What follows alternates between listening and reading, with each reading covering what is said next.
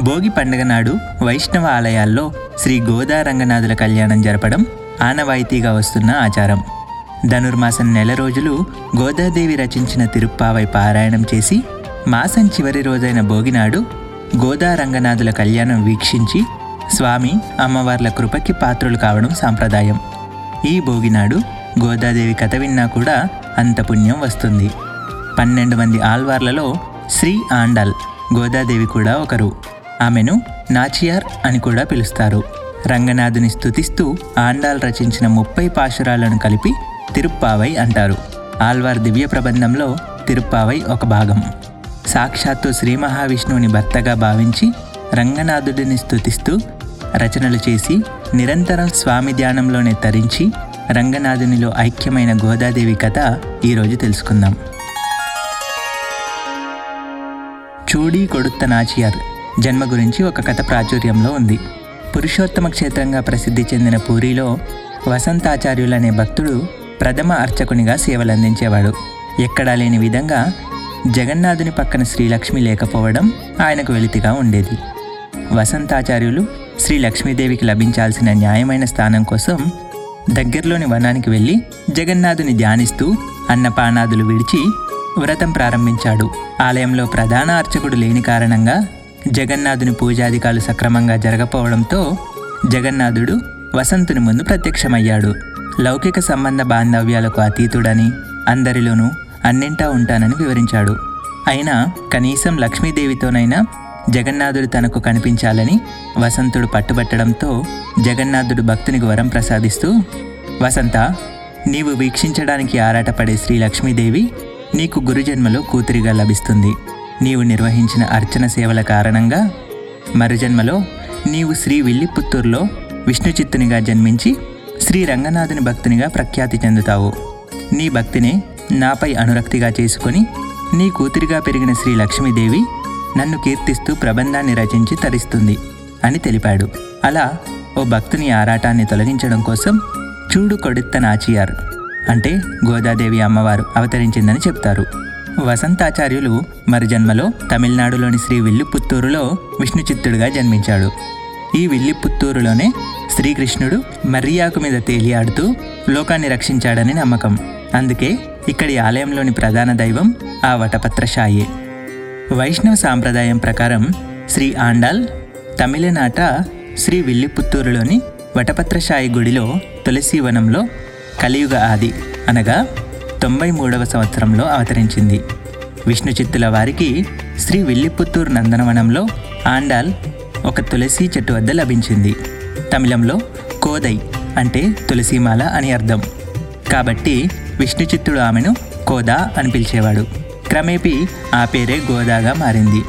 విష్ణు చిత్తుల వారి పెంపకంలో ఆమె అత్యంతమైన కృష్ణ భక్తితో పెరిగింది. విష్ణు చిత్తుల వారు ప్రతిరోజు తులసిమాలను తయారు చేసి ఒక బుట్టలో ఉంచి తిరిగి తన కార్యక్రమాలు పూర్తి చేసుకొని ఆ మాలను దేవాలయానికి తీసుకువెళ్ళి వటపత్రశాయి మూర్తికి సమర్పించేవాడు.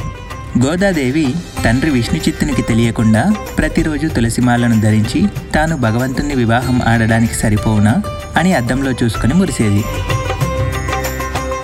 విష్ణుచిత్తునికి ఒకరోజు తులసిమాలలో ఒక వెంట్రుక కనిపించగా గోదాదేవి ఆ మాలను ధరించిందని తెలుసుకున్నాడు. ఆపై ఆమెను కోపగించి ఇన్ని రోజులు తన వల్ల తప్పు జరిగిందని భావించి ఆ మాలని భగవంతునికి సమర్పించలేదు. అయితే ఆశ్చర్యంగా ఆ రోజు విష్ణు చిత్తుని స్వప్నంలో స్వామి కనిపించి గోదా ధరించిన మాల అంటే తనకి ఇష్టమని ఇకపై ప్రతిరోజు ఆమె ధరించిన మాలనే తనకు సమర్పించమని చెప్తాడు. ఒక్కసారిగా విష్ణు చిత్తుల వారు గోదా ఒక కారణ జన్మురాలని తెలుసుకొని నీవు మమ్మల్ని కాపాడడానికి వచ్చినావమ్మా అంటూ ఆండాల్ అని పిలవడం మొదలుపెట్టాడు. ఆండాల్ అంటే కాపాడడానికి వచ్చింది అని అర్థం. అప్పటి నుండి ప్రతిరోజు ఆండాల్ ధరించిన తులసిమాలనే స్వామికి సమర్పించేవాడు. విష్ణుచిత్తుల వారు ప్రతిరోజు నూట ఎనిమిది దివ్యక్షేత్రాలలోని దేవతామూర్తుల కళ్యాణ గుణగణాలను గురించి కీర్తిస్తూ ఉండేవాడు. అలా గోదాదేవి శ్రీరంగంలో కొలువై ఉన్న రంగనాయకులను వరుణుగా భావించింది. తనకు పెళ్ళంటూ జరిగితే ఆయనతోనే జరగాలి అనుకుంది. అందుకోసం ఒకప్పుడు గోపికలు చేసిన కాత్యాయని వ్రతాన్ని మొదలుపెట్టింది. ఈ వ్రతం చేయాలంటే ఆహారానికి అలంకారానికి సంబంధించిన చాలా కఠినమైన నియమాలని పాటించాల్సి ఉంటుంది. అలా గోదాదేవి తాను వ్రతాన్ని పాటించడమే కాకుండా తన చెలికత్తలను కూడా ప్రోత్సహించింది. తన స్నేహితురాలను మేల్కొల్పేందుకు వారికి వ్రత విధానాలను తెలియజేసేందుకు తనలో కృష్ణ భక్తిని వెల్లడించేందుకు ముప్పై పాశురాలను పాడింది. అలా శ్రీ రంగనాథుని వివాహమాడుటకై తాను తిరుప్పావై మరియు నాచియార్ తిరుమర్రి అనే దివ్య ప్రబంధాలను పాడింది. ఇలా సాగుతున్న గోదాదేవి ప్రేమకు ఆ కృష్ణుడు లొంగక తప్పలేదు.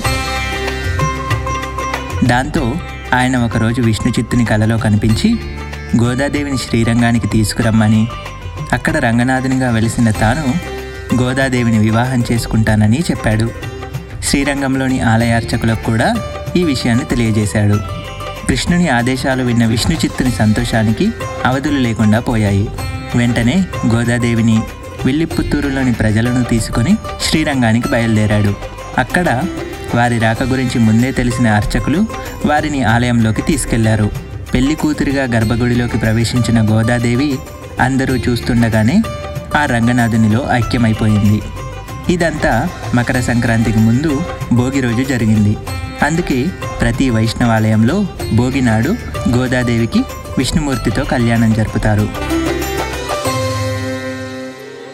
నిష్కల్మష హృదయంతో తన హృదయాన్ని రంగనాథుడికి అర్పించుకున్న గోదాదేవి చివరి పాశురంలో ఫలశ్రుతి చెబుతూ ఈ పాశురాలు ఎవరైతే గానం చేస్తారో వారికి భగవంతుడి అనుగ్రహం తప్పకుండా కలుగుతుందని చెబుతుంది.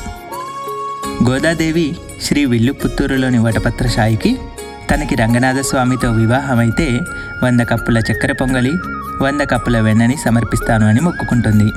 అయితే శ్రీరంగంలోని రంగనాథస్వామిలో ఐక్యమైనందున ఆ మొక్కు తీర్చుకోలేకపోతుంది. చాలా కాలం తర్వాత శ్రీ రామానుజుల వారు దేశ సంచారం చేస్తూ శ్రీ విల్లుపుత్తూరు వచ్చినప్పుడు గోదాదేవిని సోదరిగా భావించి ఆమె మొక్కిన మొక్కు తీరకుండా ఉండకూడదు అని వటపత్రషాయికి వంద కప్పులు కాదు వంద కుండల చక్కెర పొంగలని వంద కుండల వెన్నని సమర్పించి అందరికీ ప్రసాదంగా పంచిపెట్టాడు. అప్పటి నుండి శ్రీ రామానుజుల వారిని గోదాగ్రజుడు అని పిలుస్తారు. ప్రతి సంవత్సరం భోగినాడు ఈ గోదాదేవి కథను విన్నవారికి ధనుర్మాసంలో తిరుప్పావై పారాయణం చేసిన వారికి భగవంతుని అనుగ్రహం కలుగుతుంది.